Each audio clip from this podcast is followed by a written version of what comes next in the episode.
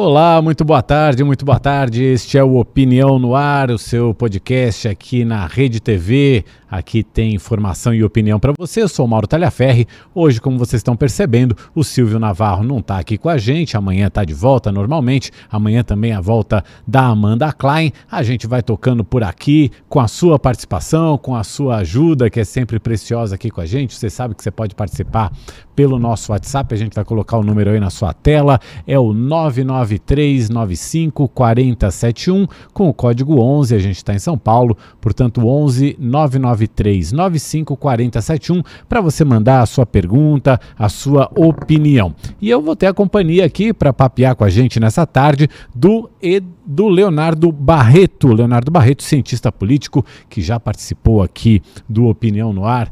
Leonardo, bem-vindo mais uma vez. Obrigado por estar aqui com a gente hoje. Tudo bem, Mauro? É um prazer estar aqui conversando com você. Que bom, que bom. Leonardo, a gente pode começar hoje falando um pouco sobre a diplomação né, do presidente eleito, Luiz Inácio Lula da Silva, e o vice, Geraldo Alckmin. Essa diplomação aconteceu agora à tarde no Tribunal Superior Eleitoral. Normalmente, Leonardo, essa é uma cerimônia protocolar, quase que burocrática, mas hoje foi transformada numa cerimônia com uma certa pompa qual foi o significado dessa, dessa cerimônia nas atuais circunstâncias? Olha, Mauro, é, como você falou, normalmente esse é um ato formal, né, que celebra, ou melhor, oficializa, formaliza né, o, uma eleição com reconhecimento por parte do Poder Judiciário que as contas do candidato vencedor é, foram todas aprovadas, né, que não houve nenhuma mácula é, todo o processo e por aí vai. É, só que essa cerimônia, ela já começou é, especial, vamos dizer assim, é, por ter sido antecipada. Né? Ela, originalmente ela estava marcada para o dia 19 e ela veio a pedido né, para o dia, dia 12. É, e aí acho que é, esse é o primeiro significado simbólico, né? Por quê? Uh, o presidente eleito Lula, ele disse em algumas ocasiões que ele queria concretizar logo esse processo de formalização é para poder se sentir à vontade, né, para anunciar os ocupantes dos ministérios. Mas eu acho que existe um outro elemento também, e acho que esse elemento estava muito presente nos discursos, tanto do ministro Alexandre de Moraes quanto do presidente eleito Lula, é, é, que é, é, é colocar uh, o, o, resultado eleitoral como favas contadas logo. Né? No momento em que você ainda tem pessoas nas ruas questionando o resultado, né, é, pedindo a intervenção das forças militares, eu acho que o PT ele foi muito rápido nesse processo, o presidente Lula foi muito rápido também nesse processo, de ocupar logo os espaços. Né? A gente tem visto é, pelo noticiário é que o, o, novo governo praticamente já negocia medidas, né, já governa informalmente, né, já conversa com o Congresso, já organiza votações, enfim, já, já trabalha politicamente. E acho que o presidente Lula entendeu é, que essa formalização ela ajudaria a, a, a, a terminar né, esse processo de ocupação de espaço, é, não deixando né, brecha para eventuais manifestações ou, ou dificuldades para a sucessão democrática. O Lula fez um discurso hoje muito voltado. Primeiro, ele, ele fez questão de parabenizar é, o Supremo Tribunal Federal e o Tribunal Superior Eleitoral é, pela condução do processo eleitoral, é, falando inclusive da coragem que eles tiveram é, e citando várias vezes é, é, é, campanhas é, com, com mentiras, principalmente na internet, veiculação de informações falsas, principalmente na internet, além de todo o uso da máquina pública é, durante essa, essa campanha. É, eu separei aqui três, três trechos do discurso do, do, do Lula que eu achei interessantes. É, um deles é assim: que fique bem claro, jamais renunciaremos à defesa intransigente da liberdade de expressão, mas defenderemos até o fim o livre livre acesso à informação de qualidade, sem mentiras e manipulações que levam ao ódio e à violência política. Nossa missão é fortalecer a democracia entre nós no Brasil e em nossas relações multilaterais. Esse trecho, é, Leonardo, ele dá margem aí, de novo, a, a aquela discussão sobre os limites que existem dentro das redes sociais, né, para veiculação de determinadas informações, principalmente a questão das fake news. Sim, é, um dos, um, uma das agendas né, que está colocada é, formalmente é exatamente a, a, regulamentação das plataformas de redes sociais. É, isso tem sido alvo de, de preocupação né, da, das empresas, mas também é, preocupação de, de, de, órgãos de, de, liberdade de expressão, enfim. Porque a, a, a questão é, é, quando se fala que, em nome né, da defesa da democracia, é, vai se coibir é, uma, uma, uma, parcela, uma parte das pessoas, uma uma parcela de mensagens, né, tipos de mensagens, é, a gente entra num terreno que é exatamente é, quem escolhe aquilo né, que, que pode ser veiculado e quem não pode, e aquilo que não pode. É, me parece que esse é um, é um debate que ele vai ser inevitável, é, está acontecendo, na verdade, em todos os lugares. Né, e, e vai levar a algum tipo de regulamentação pública né, dessa, dessa arena social. Agora, é, é claramente um, um, debate espinhoso, né, porque enquanto o presidente Lula cumprimentou o tribunal é, pela, pela, enfim, pela, pela condução do processo eleitoral, né, é, o, o, lado derrotado da eleição, é, ele acusa o tribunal de, de uma condução parcial né, em relação a, a a julgamentos, né, enfim, a, questões que precisaram ser decididas é, durante, durante o pleito. Hum. E o ideal né, é, é, que você tivesse todos os lados representados nessa discussão, é, para que essa seja uma discussão que tenha legitimidade. É, o atual, o futuro ministro da Justiça, né, o, o senador Flávio Dino, chegou a dizer nesta semana, acho que ontem, se não me engano, que o Poder Executivo montaria uma força-tarefa com o Poder Judiciário né, para poder perseguir forças antidemocráticas. É, de novo, é, que forças são essas? Né? Assim, qual vai ser o critério? O que, que vai estar estabelecido? Qual é o limite entre a liberdade de expressão, um atentado contra a democracia, em estar de frente para um quartel pedindo a intervenção das Forças Armadas? Veja, são questões muito delicadas. São. Se a gente é, errar o ponto, né, Mauro, é, é, podem, podem trazer muita dificuldade. São, é preciso que haja um, um limite muito claro estabelecido e, e, e, que isso seja de fato muito, muito claro, porque é, que não dê margem a interpretações, né, Leonardo? É, é, é eu acho que é, isso seria já um avanço, que, que não dê margem a interpretações, porque se ficar é, uma, zona, uma zona muito sombria, muito cinzenta entre o que pode e o que não pode, é, vai ficar muito na mão de quem decide, né, na, na hora da decisão, da, de dar a canetada ali, é, decidir se, se a pessoa está dentro da lei ou está fora, né? O Mauro, na, quando a gente entra na faculdade de ciência política, a primeira coisa que a gente aprende é o seguinte: a, a democracia ela depende de um acordo entre os principais grupos de uma sociedade. Né? Elas precisam estar convencidas é, de que o sistema é, é, é, é correto, né? de que há uma, uma igualdade de condições na competição, de fala, é, enfim. É, e esse é um equilíbrio que ele, ele vai mudando. Né? e aí a gente chega a, a duas eleições seguidas, né? onde um lado é, é, não, tende a não reconhecer a legitimidade do outro. Né? Porque se a gente voltar atrás, é, até 2018, né, o, o lado é, é, perdedor na, naquele, naquele período dos petistas, né, é, diziam que houve um, uma manobra jurídica, né, um golpe para prender o presidente Lula para que ele não pudesse concorrer. É, o presidente Bolsonaro foi chamado o tempo todo de fascista. É, e agora, né, de novo, você tem um grupo perdedor né, na frente dos quartéis, é, pedindo uma abertura, ameaçando não reconhecer o resultado da eleição. Então, o, o fato é que o sintoma né, da nossa democracia é, ele é muito evidente.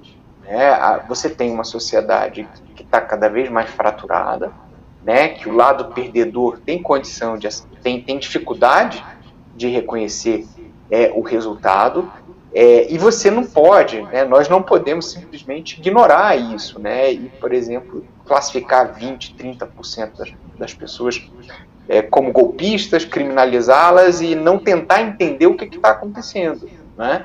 É, eu acho que a gente tem um dever de casa muito forte para fazer é, e entender é, por que, que existe um mal-estar tão grande no funcionamento das nossas instituições democráticas. Lembrando, né, hoje são os bolsonaristas, é o pessoal da, da direita que está reclamando, mas em 2018 era a esquerda que estava é, questionando né, todo o processo. Né? É um processo, diga-se, né, que o presidente Lula mesmo preso e sabendo que não ia poder concorrer, levou até um limite, né, com o objetivo de transferir votos para o Haddad. Então, assim, uhum. a gente não teve processos normais. Se a gente pensar em 2018 e pensando nesse agora, a gente não está funcionando numa situação de normalidade.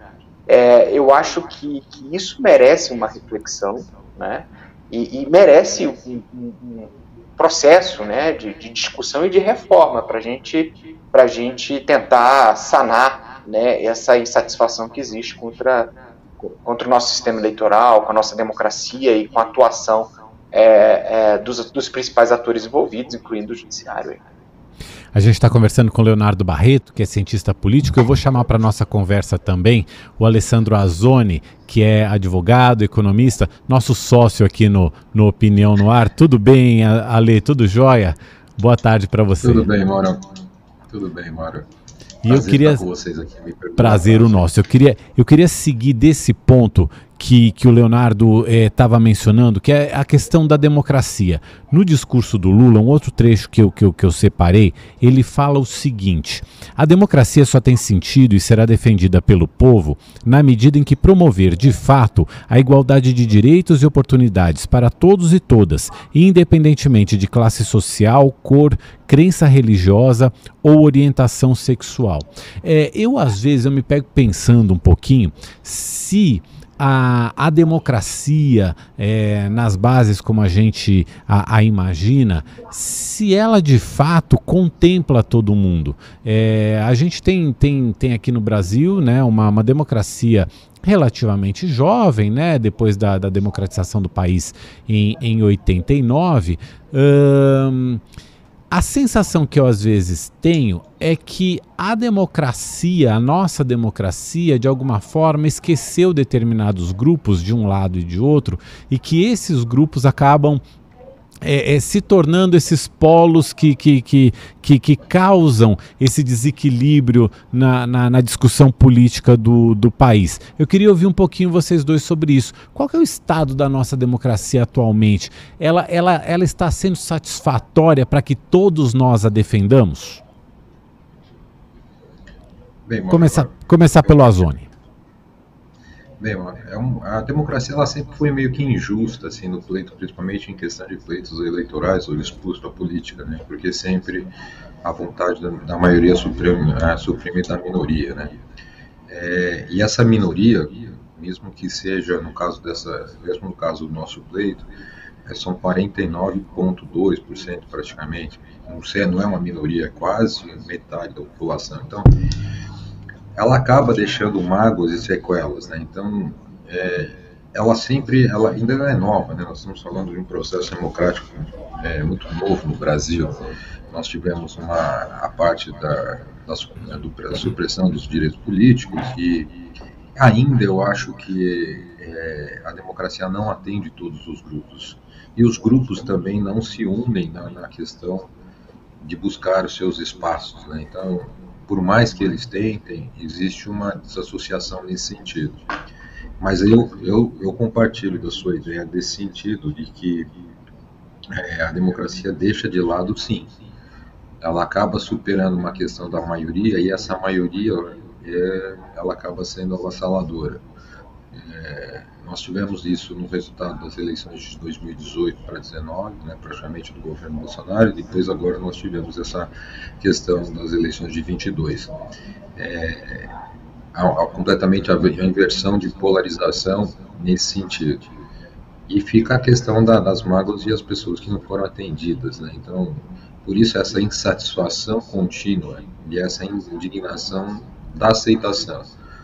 Mesmo com o fim é, praticamente fim do processo eleitoral com a diplomação hoje, ainda se ouve falar que existe uma possibilidade de, de movimentação no sentido de evitar a posse dia primeiro, sendo que nós já temos assim um Congresso que trabalha já com as aprovações, nós já tivemos as aprovações no Senado e agora já fica tudo que encaminhado na, no Congresso. Né? Então essa mágoa da, do processo de democratização ela eu vejo que ela sempre perdurou, tanto no passado como vai perdurar agora e vai perdurar no futuro.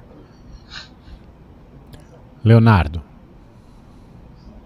Olha, é, eu acho que essa questão da democracia, ela tem dois, duas questões importantes, né? A primeira é, democracia com desigualdade é, é realmente é muito difícil, tá? E, e isso não apenas aqui.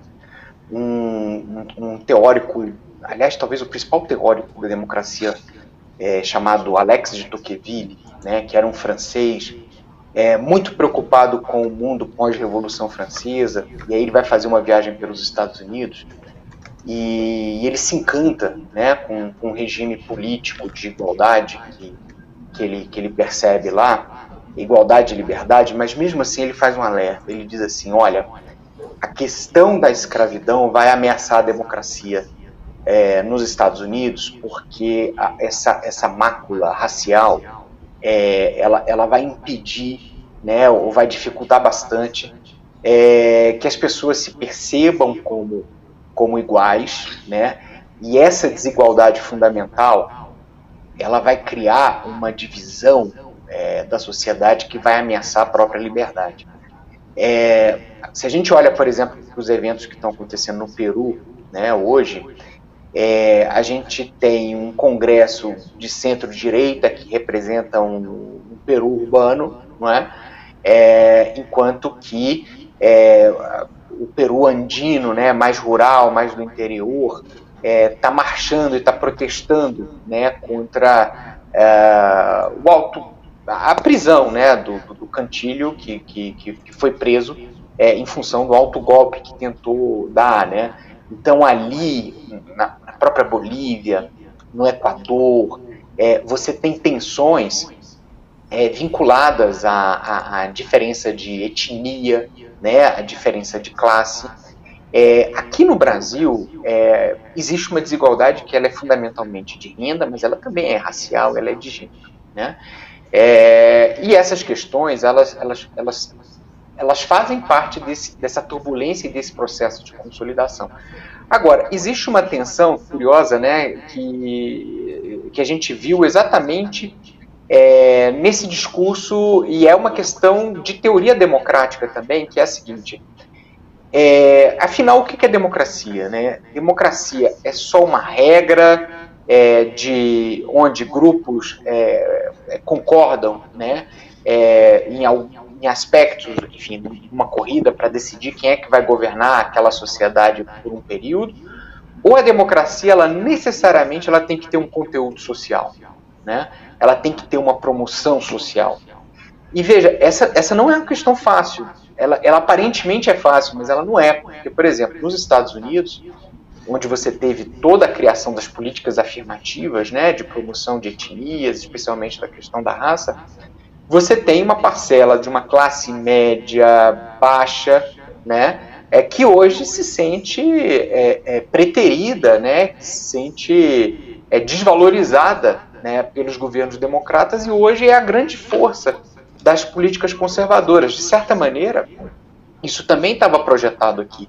Acho que quando o Lula diz assim, ah, a gente ficou um período sem democracia, Na verdade, ele estava falando da falta de políticas afirmativas por parte do governo Bolsonaro, é, que fazia e sustentava né, o discurso de oposicionistas dizendo assim, ah, o Bolsonaro não era democrático, embora, né?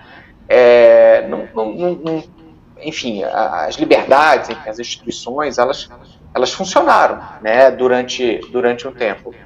É, então, então tem essa questão, é, mas de todo modo, a gente não vai ter democracias é, consolidadas sem desigualdade, é, sem, com, com um nível mínimo de igualdade. Né? Eu acho que até os países europeus estão enfrentando essa dificuldade hoje.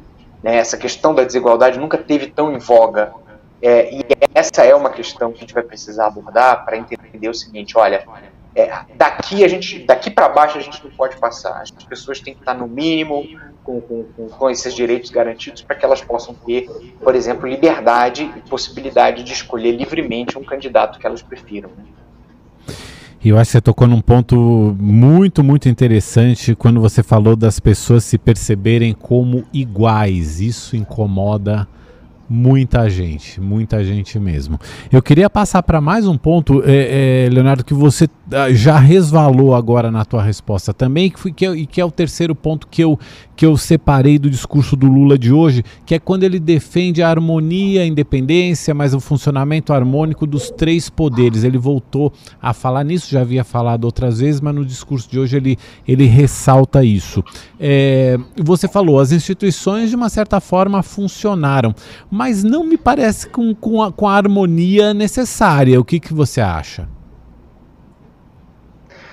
Olha, eu, você sabe que quando a Constituição coloca lá, né, é, que os poderes devem ser independentes e harmônicos, é, eu acho que ela cria um problema, porque, porque nenhuma relação que envolve controle é harmônica. Né? É. Eu, eu acho que existe um, um conflito inato na, na relação entre os poderes, é, que é exatamente esse processo de, de, de, de controle né, dos limites. Ah, é errado, por exemplo, o Congresso criar uma comissão parlamentar de inquérito para discutir a atuação do TSE? É, é errado é, o Judiciário é, abrir uma ação para questionar a atuação do, presidente Bolsonaro durante a pandemia. Então, assim, esses processos eles acontecem. E, e, você sabe que sempre que a gente teve um excesso de harmonia, a gente teve grandes escândalos de corrupção. Aliás, é, é uma, uma certa acomodação das coisas. Amapá, né? É, um escândalo de corrupção lá do Amapá que prendeu ju juiz do TJ, é, governador e, e, e deputados estaduais. O nome do grupo era Harmonia. Então, então a gente tem que relativizar. E acho que, de certa maneira, é, é, essa era, uma, era um tema da agenda do Bolsonaro. Era não compor, né? era criar um pouco de conflito. É, dentro dos limites, eu acho que isso é uma coisa até saudável para o pro, pro processo democrático. Eu não sei se, se as pessoas querem que o Lira, o Pacheco, é, a, a Rosa Weber e o Lula se reúnam numa mesa e saiam dali pactuados sem qualquer tipo de, de contestação e dificuldade de, de, busca, porque as coisas, o processo democrático é assim. Uhum. Ale. É, a questão, acho que a, a, questão da harmonia, eu acho que ela, ela nunca vai, ela, no próprio direito quando nós estudamos, é justamente essa questão do, da divisão de poderes, a gente já sabe que ela nunca vai ser harmônica na sua plenitude mas ela tem que existir, pelo menos, uma questão de respeito entre, entre os poderes. É, é lógico que um serve para fiscalizar o outro, praticamente. É, cada um com suas funções típicas e atípicas, né? É, e essa harmonia, ela, ela não tem, ela, ela nunca vai ser é, realmente é, harmônica assim 100%, porque existe sim os conflitos é, justamente envolvidos entre elas. Mas ela tem que existir pelo menos uma. Se nós olharmos a história do Brasil, nunca houve uma harmonia assim tão, tão precisa entre o judiciário, o legislativo e o próprio executivo. Nós temos um exemplo disso da época do Collor, que editou o governo todinho por decreto-lei, aí depois foi caçado, foi caçado pelo foi, foi, houve processo de impeachment e assim por diante. E aí foram feitos algumas, ah, algumas, ah, alguns ajustes nesse sentido. Hoje, se nós olharmos, o poder maior está concentrado realmente no legislativo. Nós temos um sistema presidencialista é, mais voltado quase que um parlamentarismo, porque o presidente não tem uma força efetiva em si, ele perdeu muita força.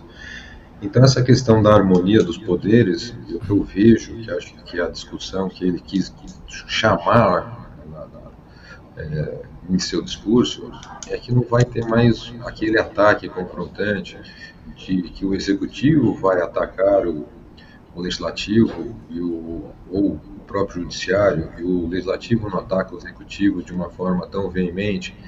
Eu acho que é mais nesse sentido que o governo, pelo menos foi o que eu entendi do, da, do discurso do presidente Lula, é justamente essa harmonia. Por exemplo, assim, é tentar evitar dentro do seu governo como foi praticamente no governo Bolsonaro, onde nós tivemos alguns impasses que acabou dificultando justamente o, o seu mandato do Bolsonaro, causando essa questão desse desse dessa acirramento entre o judiciário e o executivo, que parece que ficou uma coisa meio pessoal, mas na verdade é uma busca do seu direito constitucional de é, preservar os direitos constitucionais e o processo democrático. Mas eu vejo mais nesse sentido. É, porque de, de uma certa forma, é, é, a gente teve ao longo do, do, governo Bolsonaro declarações do próprio presidente dizendo que não cumpriria ordens é, do, do, do, do, ministro, por exemplo, do ministro Alexandre de Moraes. Falou assim, a partir desse momento, foi aquele, aquele famoso discurso de 7 de setembro em que ele falava assim, a partir desse momento eu não cumpro mais ordens do que o ministro Alexandre de Moraes disser, e ainda pedindo para o ministro sair, deixar o cargo, etc. Então, assim, é, essa essa, essa, essa harmonia que, que, que, que, você coloca, Leonardo, que, que eu acho muito interessante seu ponto de vista, né? De, de é, a, essa harmonia não pode significar uma composição entre os poderes, porque é, são de fato são, são, são poderes que se autofiscalizam, então não, não, não, não é, essa harmonia não pode significar um acordão entre eles, mas também o, o respeito ao, aos limites e as, e as, e as, as incumbências, as competências de cada, de cada poder, eu acho que, que isso é um denominador comum ali que precisa ser respeitado, né?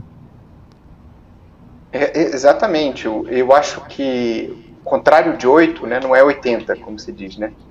É, porque a, a, a grande questão que o Ale traz com, com, com toda razão é que o, que o problema ali do, do, Bolsonaro em vários momentos era era um problema de é, primeiro era um problema civilizatório mesmo, né? Assim, de, de você querer sugerir é, que a solução de conflitos existentes entre os poderes pudesse ter uma outra saída que não fosse a Constituição, né? É, então, assim, você, você, teve isso chegando no ápice naquele 7 de setembro, né? Onde a, várias parcelas da, da, da população é, ficaram realmente esperando apenas uma ordem né, para poder criar algum tipo de distúrbio, alguma coisa assim. É, então, esse, esse, esse ponto é, é, um grande problema. Aliás, ali, aquele 7 de setembro, como é que deveria ter terminado? Né? Assim, olha, você leva o conflito e na mesma hora você apresenta uma lista de projetos de lei para alterar aquilo que você acha que está errado né, na, na ao Congresso Nacional. E a partir daí você tem uma agenda legislativa, as pessoas empurrando essa discussão dentro do Congresso e você fazendo um processo de reforma. Né? Então, assim, o, acho que o Bolsonaro, em vários momentos, ele, ele, ele, ele ignorava, e acho que isso é até um, uma dificuldade que ele teve de, de, de, de retirar a roupa de deputado, né? É, onde ele falava qualquer coisa e não era responsabilizado, mas enquanto chefe do executivo, ele tinha que entender que a palavra é uma maneira de agir. Então, por exemplo, personificar os conflitos, né, ameaçar pessoalmente, não, não desobedecer ninguém, né, estimular as pessoas a, a ameaçarem é, autoridades, enfim, tudo isso é, leva o, o processo para uma outra esfera, uma esfera que não cabe dentro da democracia. Ah, conversando recentemente com um presidente de partido, né, é, ele dizia assim, olha, é, essa, essas pessoas que estão estacionadas nas ruas, né, nas avenidas, etc., pedindo é, é, uma, uma intervenção, é, se elas tivessem, se elas mudassem a chave né, e passassem a apoiar algum processo de reforma que o Congresso pudesse tocar, é, elas, elas, teriam vários partidos, é, vários políticos querendo dar vazão a essa demanda. Mas elas simplesmente impedem uma coisa que não pode sequer ser concebida, né? que é uma intervenção das Forças Armadas, até porque é, o, o, o, dia seguinte seria o qual? Né? Assim, seria o quê? Ninguém sabe, a gente não pode nem imaginar isso. Então, é, essa, essa é a questão. Acho que o, o Bolsonaro é, ele, ele extrapolou é, limites até de, de né, civilizatórios e acho que perdeu uma grande oportunidade, porque assim, a insatisfação das pessoas com as instituições é legítima. Né? É, igual, por exemplo, você ter essa altura do campeonato, né, o, o Supremo pressionando o Senado para aprovar a volta do quinquênio. Né? É. Ou seja, então, assim, ninguém pode achar que. Aliás, isso é uma coisa antidemocrática, né? Porque é, você, você retira dinheiro da, dos pagadores de impostos e distribui. É, faz uma, uma, uma, transferência de renda ao contrário. É, então, assim, por que, que esse pessoal não está é, se mobilizando em torno de uma agenda legislativa? Eu acho que isso é o que falta, inclusive para a institucionalização da direita dentro do jogo democrático. Eu queria passar para. A gente já tá. Já passamos da, da, da, metade aqui do, do nosso programa de hoje. Eu queria ouvi-los um pouco também sobre as perspectivas de vocês para o governo Lula. A gente já teve as primeiras nomeações de, de ministros, as primeiras indicações, o Haddad para a Fazenda, o José Múcio para a Defesa, o Rui Costa para a Casa Civil, Flávio Dino para a Justiça e Segurança Pública, o Mauro Vieira para as relações exteriores e já a confirmação também da Margarete Menezes para a cultura.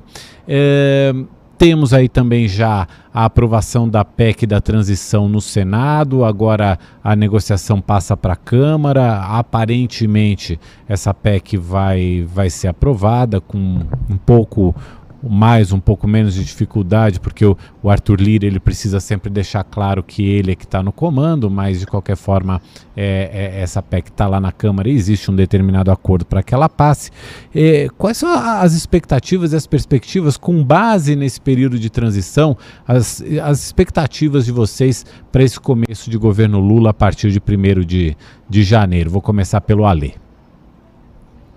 Eu estava olhando aqui, tava, quando eu estou aqui, eu tenho duas telas aqui, eu estava olhando o mercado agora para ver como que ele estava reagindo. É, até que não foi, assim, lógico, tem um movimento de alta e queda, mas nós temos outras variáveis também que estão puxando essa, essa incerteza do mercado local. É, em momentos maiores nós teríamos uma incerteza muito maior e provavelmente como a gente teve, como nós tivemos no caso a, do Fernando Henrique, quando ele praticamente estava é, tentando fazer seu, seu sucessor e o Lula estava disputando sua primeira eleição, nós, nós tivemos uma puxada do dólar que foi quase a quatro reais. Nesse, nesse sentido de mercado, eu acho que o mercado se acomodou. Eu acho que as únicas é, intempéries que puxam um pouco o mercado é sobre o posicionamento aqui de, das, das estatais, né, como que são cotadas em bolsa. Então, toda e qualquer intervenção que tiver numa estatal, automaticamente muda o posicionamento dos dividendos. E os acionistas buscam, os investidores realmente buscam é, retorno de dividendos. Então, a nível de mercado, eu acho que o mercado se consolidou, aceitou e até a questão lá do, do, do Haddad também já está meio que pacificado. A questão do, da indicação do músico, eu acho que foi muito bem colocado.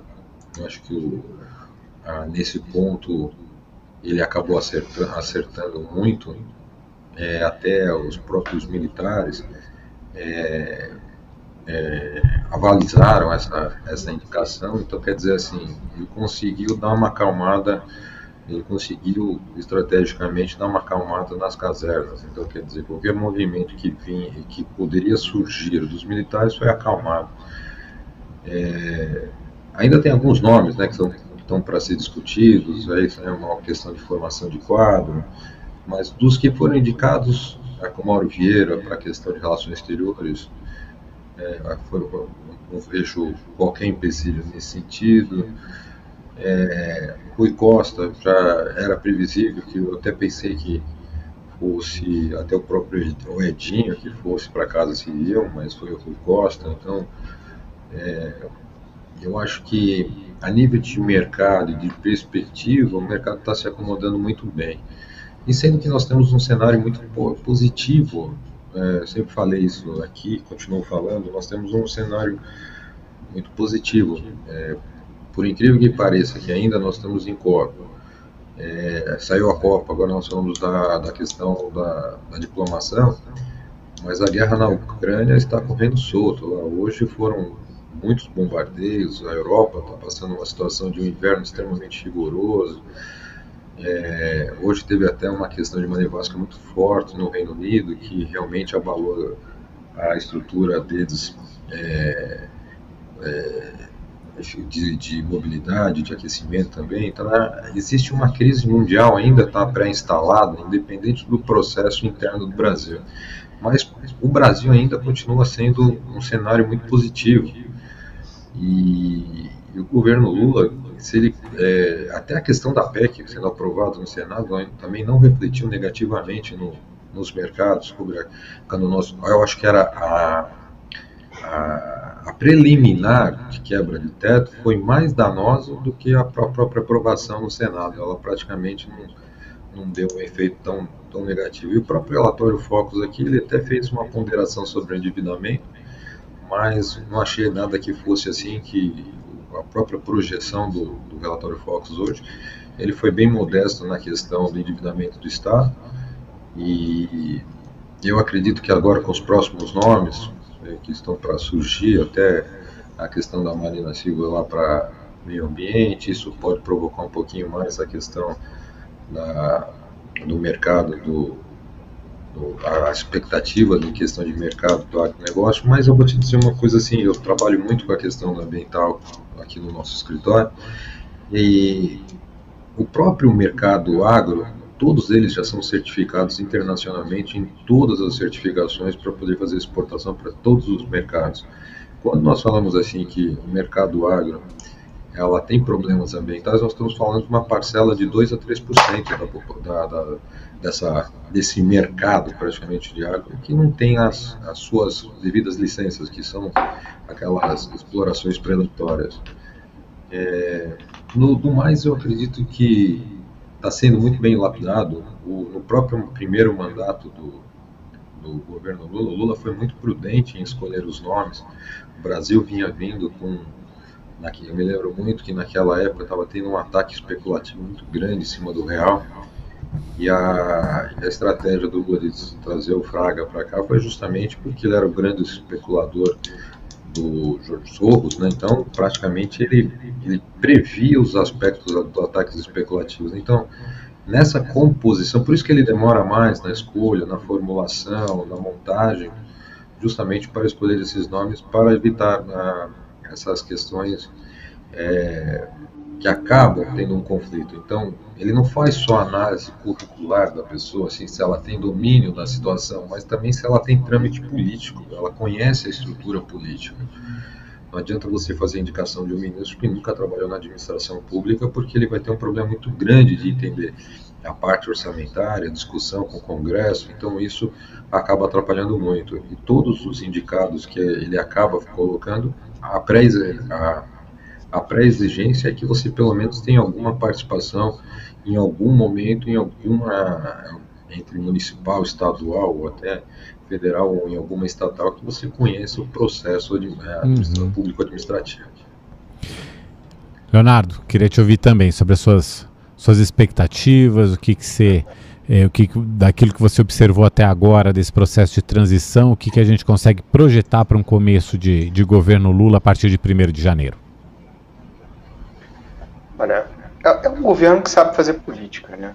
É, e a própria PEC é, da transição, ela mostra isso, né? O, que, que ele fez? Ele identificou interesses do Congresso e do próprio governo Bolsonaro é, do Congresso que queria executar emendas que estavam bloqueadas e do Bolsonaro que precisa terminar o governo é, e é, contemplou né, todo mundo e, e, essa é a essência do processo político, ainda mais no Brasil, né, que é uma democracia de natureza consensual, onde você busca um acordo com a maior quantidade de grupos possíveis.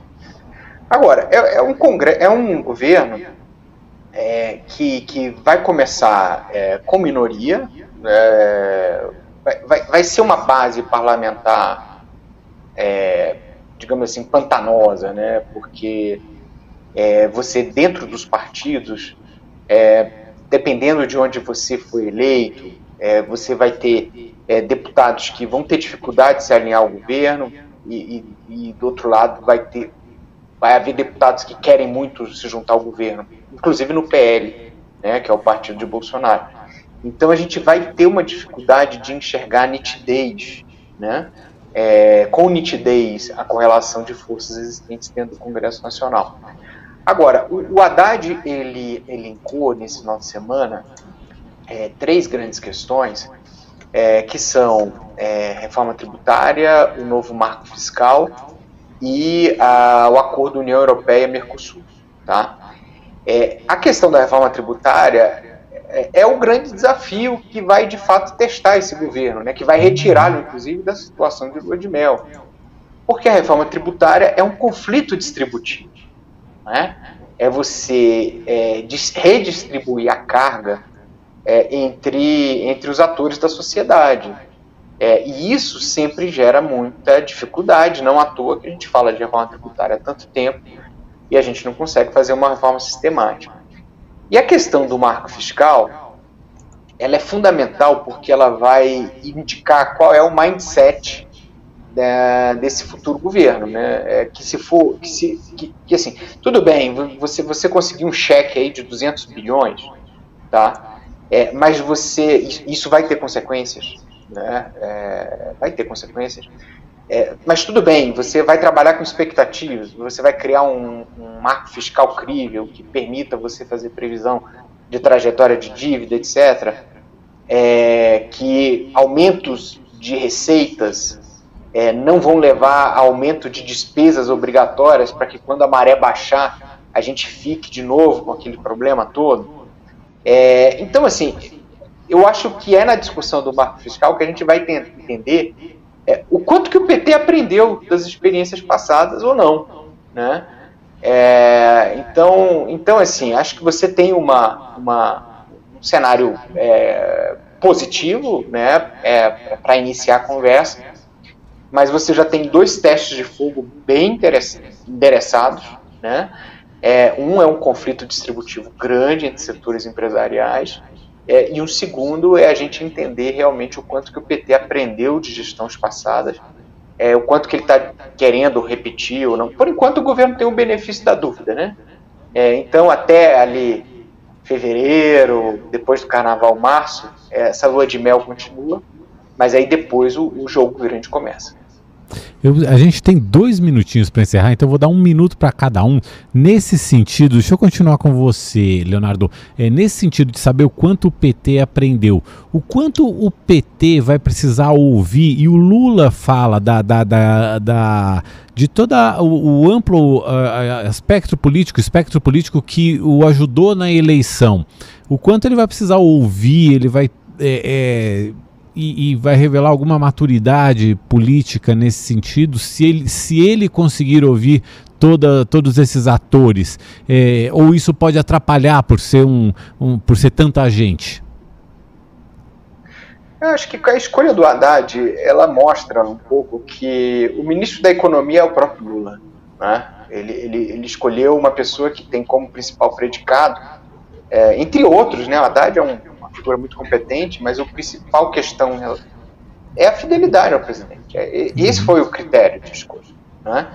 É, agora, a gente precisa ver bem a escolha da, da equipe né, é, é econômica é, e olhar direitinho para aqueles que vão cercar o Lula dentro desse processo. Esse é um governo que vai tentar uma estratégia desenvolvimentista. Né? Uhum. É, agora, se conseguir fazer isso é, com, com, com, responsabilidade, e, e, aí a questão é, é, não errar na dose, né? É, pode ter um, um, momento positivo, mas, mas por enquanto né, é, é tudo desejo. Né? É, a, a, gente tem que olhar na prática e, e, por exemplo, a, a, primeira lição prática não foi boa, né? Que foi uma, uma PEC, um cheque gigante, é, sem controle, inclusive, do Congresso para poder gastar esse dinheiro. Então, então, assim, existe o benefício da dúvida, mas a, a coisa ainda tem que, que se materializar ali para que, que a confiança possa se ancorar.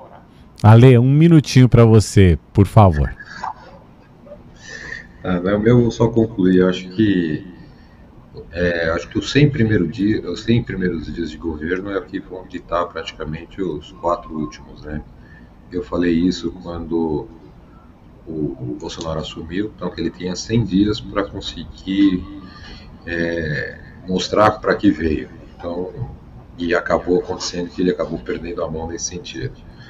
Eu acho que os 100 primeiros dias vão mostrar o posicionamento. Eu acho que, de um lado, essa questão do, do posicionamento do presidente Lula, ele tem uma, a, esse lado mais rígido de ele compreender mais, assim, de ele achar que tomar as decisões, por um lado, é bom, porque ele não fica suscetível a ficar é, com os ouvintes, né? Ou, ouve e acaba sendo, acaba interferindo. Então, ele tem a sua a sua visão e aí ele acaba complementando. Se nós olharmos todo o histórico passado, ele tinha alguns parceiros que eram extremamente eficazes dentro do lado dele como conselheiros e mesmo assim ele ia pela cabeça dele, mas criando conteúdo com essas pessoas que ancoravam. Então eu acredito que é, ele vai, vai ser um temos que aguardar realmente, como bem colocado, Mas lembrando que nós vamos ter um Congresso também totalmente modificado. Concordo é com a questão do PL. Pode, é, o PL também possa fazer uma debandada, ficar, passar para o centro, acho que 70% deles eu acho que acaba indo para o centro. Mas eu acho que vai ser um, um, um teste, ainda mais agora que ele não tem essa, esse Congresso praticamente do lado dele e a composição. Mas nós tiramos como exemplo a, a própria a própria PEC que está sendo aprovada de, de, uma forma até surpreendente, né? Então mostra tá, assim, realmente uma grande poder de articulação. Alessandro Azoni, Leonardo Barreto, muito obrigado pela companhia, pela conversa. Valeu mesmo, muito obrigado. Se não nos falarmos mais, já ficam aí meus votos aí de um Feliz Natal, um ótimo ano para vocês também. Mas voltem sempre aqui ao Opinião no Ar. Muito obrigado por hoje. Obrigado, pessoal. Obrigado. Um abraço. E obrigado a você que nos acompanhou até aqui. amanhã, Silvio Navarro está de volta, Amanda Klein também, time completo aqui no Opinião no Ar. Obrigado por hoje. Tchau, tchau.